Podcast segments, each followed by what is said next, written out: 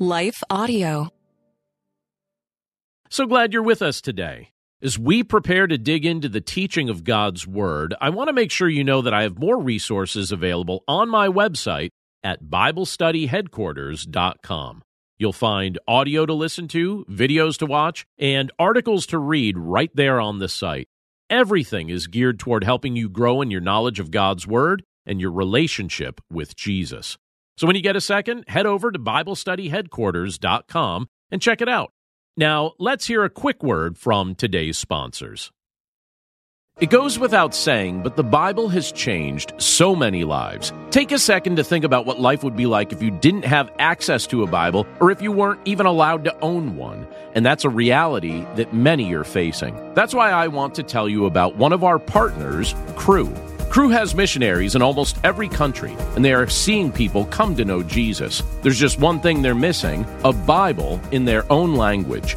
For only $24 a month, you can provide three people with Bibles each and every month. When you sign up to provide three Bibles with a monthly gift of $24, Cru will also provide meals to 12 hungry individuals through their humanitarian aid ministry. Plus, you'll receive a free copy of my book, Walking in Wisdom. Simply text WISDOM to 71326 to help today. That's W I S D O M or visit give.cru.org slash wisdom. Again, that's give.cru.org slash wisdom. Message and data rates may apply. Available to U.S. addresses only. Hello, folks. My name is Derek Greer, and I'm reaching out to fellow pastors and church leaders just like you to join me and other Christian leaders and organizations throughout the nation as we come together on June 8th and 9th for National Unity Weekend. Together, we will show the love of Jesus as we serve our communities on Saturday, June 8th, and then preach from a shared text on Sunday, June 9th. To register, go to unityweekend.com. That's unityweekend.com to join us as we unite the church and unite the nation. You're listening to the Chapter a Day audio Bible. I'm John Stange, and today we're in Jeremiah chapter 44. And we'll be reading from the New English Translation. The Lord spoke to Jeremiah concerning all the Judeans who were living in the land of Egypt, those in Migdol, Tahpanhes, Memphis, and in the region of southern Egypt. The Lord God of Israel, who rules over all, says, You have seen all the disaster I brought on Jerusalem and all the towns of Judah. Indeed, they now lie in ruins and are deserted. This happened because of the wickedness the people living there did. They made me angry by worshiping and offering sacrifice to other gods whom neither they nor you nor your ancestors previously knew. I sent my servants the prophets to you people over and over again, warning you not to do this disgusting thing I hate. But the people of Jerusalem and Judah would not listen or pay any attention. They would not stop the wickedness they were doing, nor quit sacrificing to other gods. So my anger and my wrath were poured out and burned like a fire through the towns of Judah and the streets of Jerusalem. That is why they have become the desolate ruins that they are today. So now the Lord, the God who rules over all, the God of Israel asks, Why will you do such great harm to yourselves? Why should every man, woman, child, and baby of yours be destroyed from the midst of Judah? Why should you leave yourselves without a remnant? That is what will result from your making me angry by what you are doing. You are making me angry by sacrificing to other gods here in the land of Egypt where you live. You will be destroyed for doing that. You will become an example used in curses and an object of ridicule among all the nations of the earth. Have you forgotten all the wicked things that have been done in the towns of Judah and in the streets of Jerusalem by your ancestors, by the kings of Judah and their wives, by you and your wives? To this day, your people have shown no contrition. They have not revered me nor followed the laws and statutes I commanded you and your ancestors. Because of this, The Lord God of Israel, who rules over all, says, I am determined to bring disaster on you, even to the point of destroying all the Judeans here.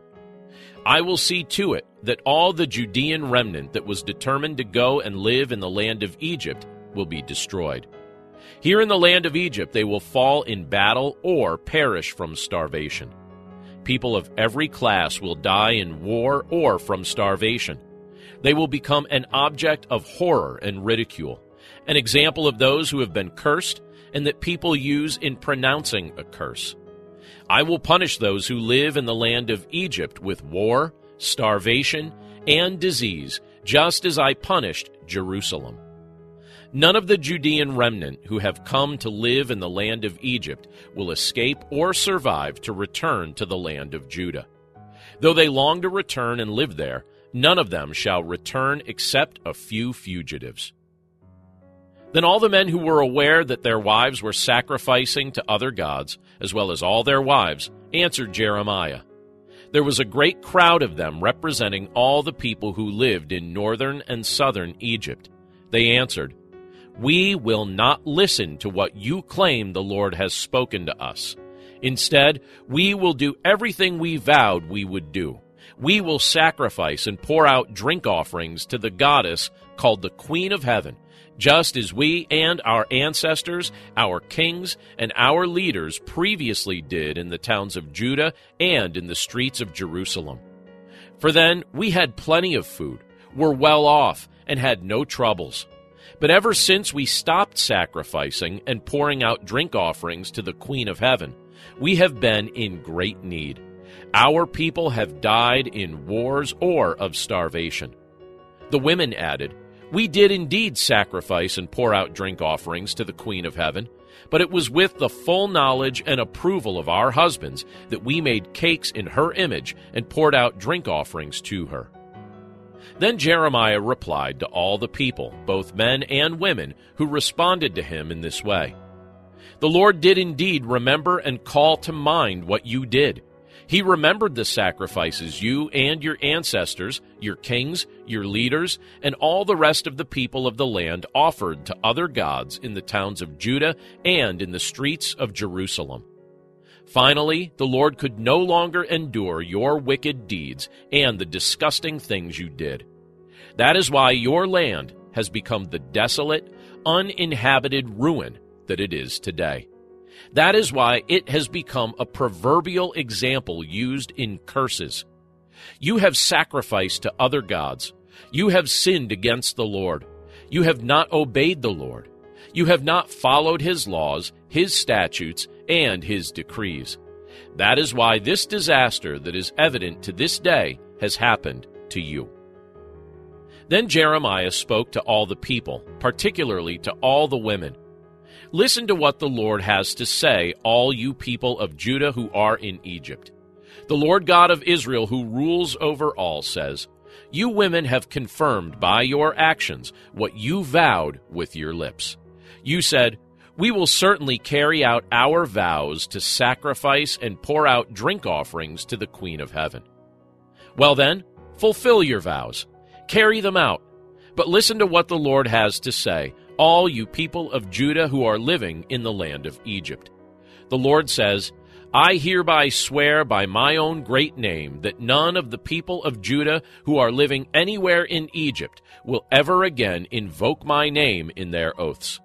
Never again will any of them use it in an oath, saying, As surely as the Lord God lives.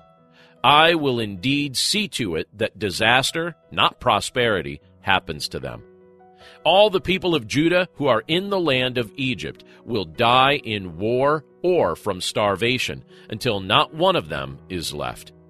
Some who survive in battle will return to the land of Judah from the land of Egypt, but they will be very few indeed.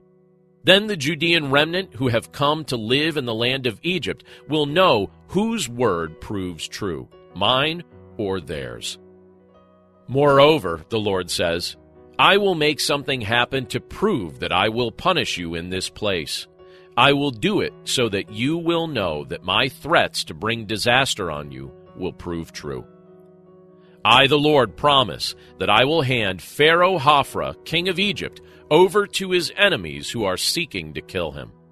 I will do that just as surely as I handed King Zedekiah of Judah over to King Nebuchadnezzar of Babylon, his enemy who was seeking to kill him. Let's pray. Lord, we thank you for your word, and we thank you for the privilege of being able to look at this portion of Scripture and watching as you fulfill the things that you promised to do. Lord, you keep your word. You keep your promises. You show us mercy time and time again. You show great patience to your people. And we know, Lord, that by nature we tend to take advantage of your patience. But Lord, we're grateful that you extend it toward us anyway. Yet, Lord, we see in this passage people who rejected your voice, they rejected your counsel as you were speaking through the prophet Jeremiah, and they chose to do their own thing, and you promised them that there were going to be consequences for it. Lord, we recognize there are always consequences when we reject your counsel, when we reject your voice, and when we go our own way. Just as the people that Jeremiah was speaking to on your behalf were worshiping idols. Lord, so often one of the biggest idols that we wrestle with is ourselves. We value our counsel and our will over yours. But Lord, you extend to us your grace and your mercy in your Son, Jesus Christ you offer us the privilege and the opportunity to be rescued and redeemed through faith in Him. You empower us to no longer walk in sin, and you invite us to put you first in our minds and in our hearts. So, Lord, by your grace, we pray that that would be exactly what we would do today. And we thank you, Lord, for the opportunity to do so. We commit this day to your care.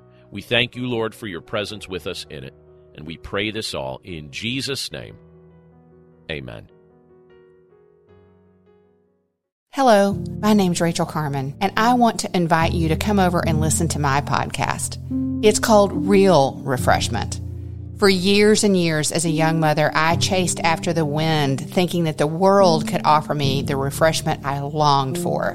But it was only when I discovered it in the person of Jesus Christ that I really found refreshment. Come on over and join me as we dig into Bible study.